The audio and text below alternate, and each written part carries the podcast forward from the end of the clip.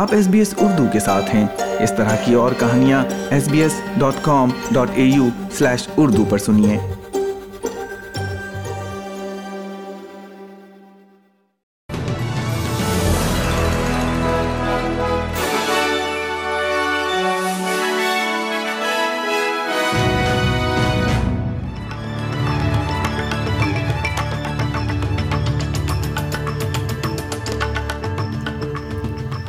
سب سے پہلے ملک کی اہم خبروں پر ایک نظر۔ لیبر کی نئی وزارتوں کی گورنمنٹ ہاؤس میں حلف برداری۔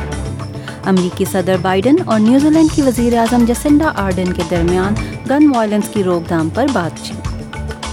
رافیل نڈال نے فرینچ اوپن کے کوارٹر فائنل میں نواک جوکووچ کو ایک یادگار میچ میں شکست دے دی۔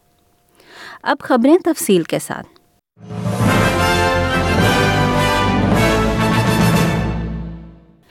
لیبر کی نئی وزارت نے گورنمنٹ ہاؤس میں حلف اٹھا لیا ہے۔ نئی وزارتوں میں تیس میں سے تیرہ وزارتیں خواتین کو دی گئی ہیں۔ وزیر اعظم اینتھنی البنیز نے نئی وزارتوں میں ڈائیورسٹی یعنی تنوع کو فوکس کیا ہے۔ خاص طور پر آنے والی صنعت اور سائنس کی وزیر ایڈ ہسک کابینہ کے پہلے مسلمان وزیر ہیں، جبکہ ابتدائی تعلیم اور نوجوانوں کی وزارت بھی ایک مسلمان خاتون این علی کو دی گئی ہے۔ یاد رہے کہ جب لیبر اپوزیشن میں تھی، تب سے ہی میک اپ منسٹری میں چند حیران کن تبدیلیاں کی گئی تھیں، جیسے کہ تانیہ پلیبر سیک کو تعلیم تعلیم اور خواتین کے محکموں سے ہٹا کر ماحولیات اور پانی کی وزارت سونپی گئی۔ دوسری جانب، اے بی سی ریڈیو سے بات کرتے ہوئے نائب وزیر اعظم رچرڈ مارلس نے ان دعووں کو مسترد کیا ہے، جن میں یہ دعویٰ کیا گیا تھا کہ تانیا کو پورٹ فولیو میں تبدیلیوں کے دوران نظر انداز کیا گیا ہے۔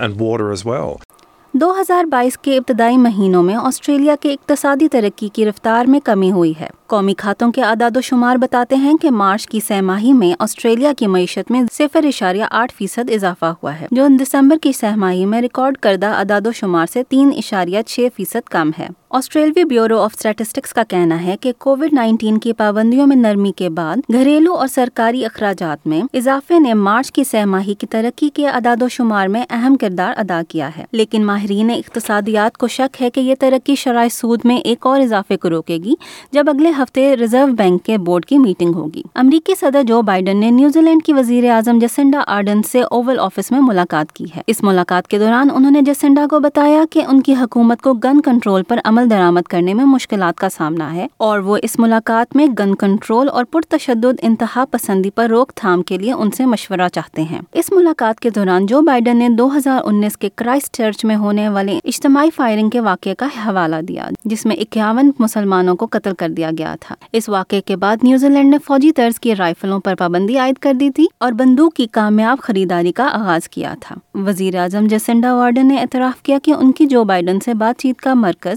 تجارت، انسداد دہشت گردی اور انڈو پیسفک میں سیکیورٹی ہونا تھا، لیکن دونوں رہنما بندوقوں پر قابو پانے کے لیے مختلف تجربات پر بات کرتے رہے۔ ہفتے کے آخر میں جو بائیڈن ٹیکساس گئے جہاں انہوں نے شوٹنگ میں ہلاک کیے گئے انیس بچوں اور دو اساتذہ کے لواحقین سے ملاقات کی Our experience demonstrated our need for gun reform, but it also demonstrated what I think is an international issue around violent extremism and terrorism online. That is an area where we see absolutely a partnership that we can continue to work on those issues. The United States, under the leadership of President Biden, has joined the Christchurch call to action, and so the commitment I made today is that New Zealand will continue to use that call. Uh, as an environment to work with tech companies and civil society to keep making progress. New South Wales میں H I V cases کی تعداد میں record کمی آئی ہے مگر صحت کے حکام کے مطابق اس کمی کی وجہ کیسز میں کمی ہونا نہیں، بلکہ کم کیسز رپورٹ ہونا ہے۔ اس سال کی پہلی سہ ماہی میں این ایس ڈبلیو کے تیس رہائشیوں میں ایچ آئی وی کی تشخیص ہوئی ہے، جو کہ پچھلے پانچ سالوں کی پہلی سہ ماہی کے مقابلے میں چون فیصد کم ہے۔ Chief health officer Kerry Chant نے ایسے ہائی رسک افراد پر زور ڈالا ہے کہ وہ اپنے ٹیسٹ کروائیں، خاص طور پر اگر انہیں اپنا ٹیسٹ کروائے ایک سال سے زائد عرصہ گزر چکا ہے۔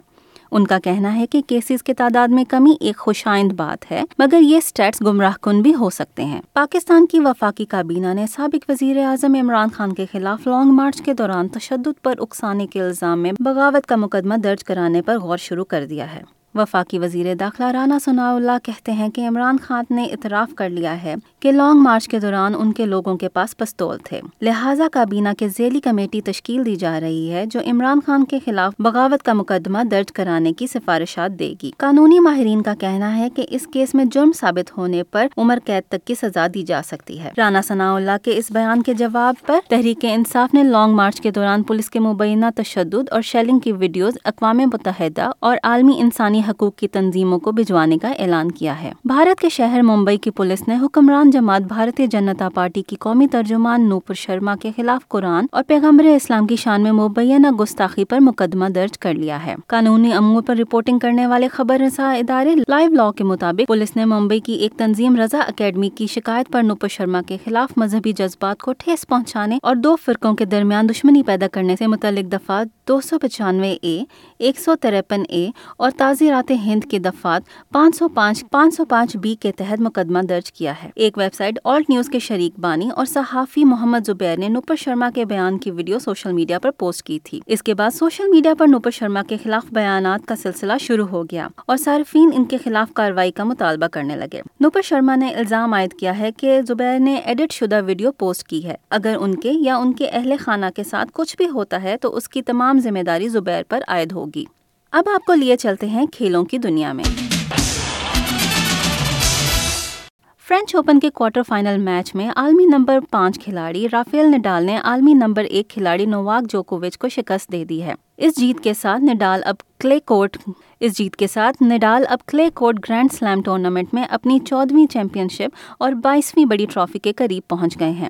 یاد رہے کہ اس سال کے آغاز میں جوکووچ کو کووڈ نائنٹین ویکسین لگوانے سے انکار کرنے پر آسٹریلین اوپن میں حصہ لینے سے روک دیا گیا تھا، جو کہ نڈال نے بلاخر جیت لیا تھا۔ اب کرکٹ کے مداحوں کے لیے کچھ خبریں۔ انٹرنیشنل کرکٹ کاؤنسل نے دو ہزار چوبیس میں دنیائی کرکٹ کے سب سے بڑے مقابلے I C C men's T twenty world cup کے لیے کوالیفیکیشن کے ضوابط کا اعلان کر دیا ہے۔ آئی سی سی کی طرف سے جاری کردہ ایک باضابطہ بیان میں بتایا گیا ہے کہ I C C T twenty world cup میں ریکارڈ بیس ٹیمیں شامل ہوں گی۔ دو ہزار بائیس میں آسٹریلیا میں ہونے والی ٹی ٹوینٹی ورلڈ کپ میں بہترین کارکردگی کرنے والی آٹھ ٹیمیں خود بخود دو ہزار چوبیس میں ویسٹ انڈیز اور امریکہ میں ہونے والے ٹی ٹوینٹی ورلڈ کپ کے لیے کوالیفائی کر لیں گی۔ باقی اگلی ٹاپ رینک والی ٹیمیں مارکی ایونٹ کے لیے خود بخود کوالیفائی کر لیں گی۔ اس کے بعد باقی آٹھ ٹیموں کا فیصلہ کوالیفائر مقابلوں کے بعد کیا جائے گا۔ افریقہ، ایشیا اور یورپ سے دو دو ٹیمیں کوالیفائی کریں گی، جبکہ امریکہ اور اور ای اے پی کے علاقوں سے ایک ایک ٹیم عالمی ایونٹ میں جگہ بنائے گی۔ پاکستان اور ویسٹ انڈیز کے مابین one day international series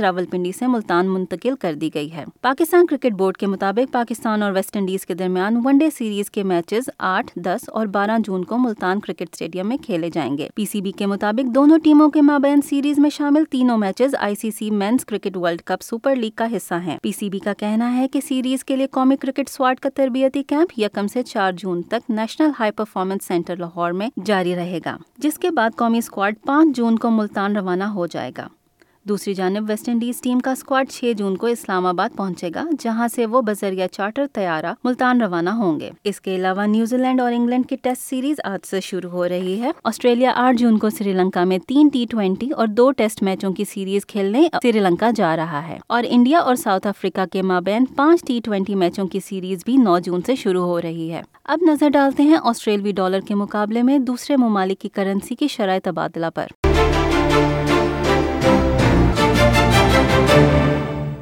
ایک آسٹریلوی ڈالر برابر ہے ایک سو بیالیس اشاریہ ایک صفر پاکستانی روپے کے۔ صفر اشاریہ سات دو امریکی ڈالر کے اور پچپن اشاریہ سات چھ بھارتی روپے کے۔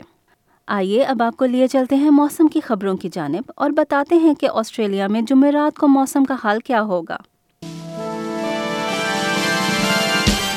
ملک کے بیشتر علاقوں میں سردی کی شدت میں اضافہ ہوا ہے۔ آسٹریلوی محکمہ موسمیات کے مطابق اگلے اڑتالیس گھنٹوں میں موسم خشک تو رہے گا، مگر درجہ حرارت میں کمی واقع ہونے کے ساتھ ساتھ تیز ہوائیں چلنے کا بھی امکان ہے۔ اس کے علاوہ مغربی آسٹریلیا کے کچھ علاقوں میں گرج چمک کے ساتھ بارش ہونے کا بھی امکان ہے۔ اب ایک نظر آسٹریلیا کے بڑے شہروں کے درجہ حرارت پر۔ سڈنی سولہ اور سات میلبرن تیرہ اور سات، پرتھ انیس اور سات ایڈلیٹ پندرہ اور آٹھ ہوبارڈ گیارہ اور پانچ کینبرا گیارہ اور ایک برسبن انیس اور آٹھ، جبکہ ڈاون میں زیادہ سے زیادہ اکتالیس اور کم سے کم چوبیس درجہ حرارت ہوگا۔ اب پاکستان کی موسمی تبدیلیوں پر ایک نظر۔ پاکستان کے بیشتر علاقوں میں موسم گرم اور خشک رہے گا۔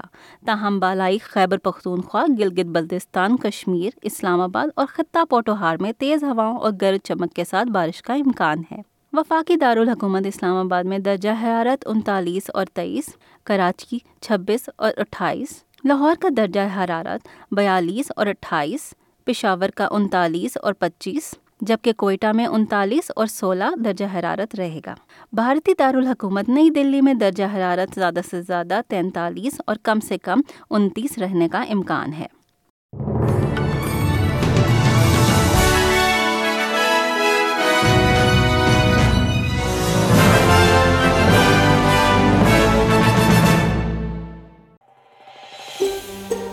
اس طرح کی اور کہانیاں سننا چاہتے ہیں۔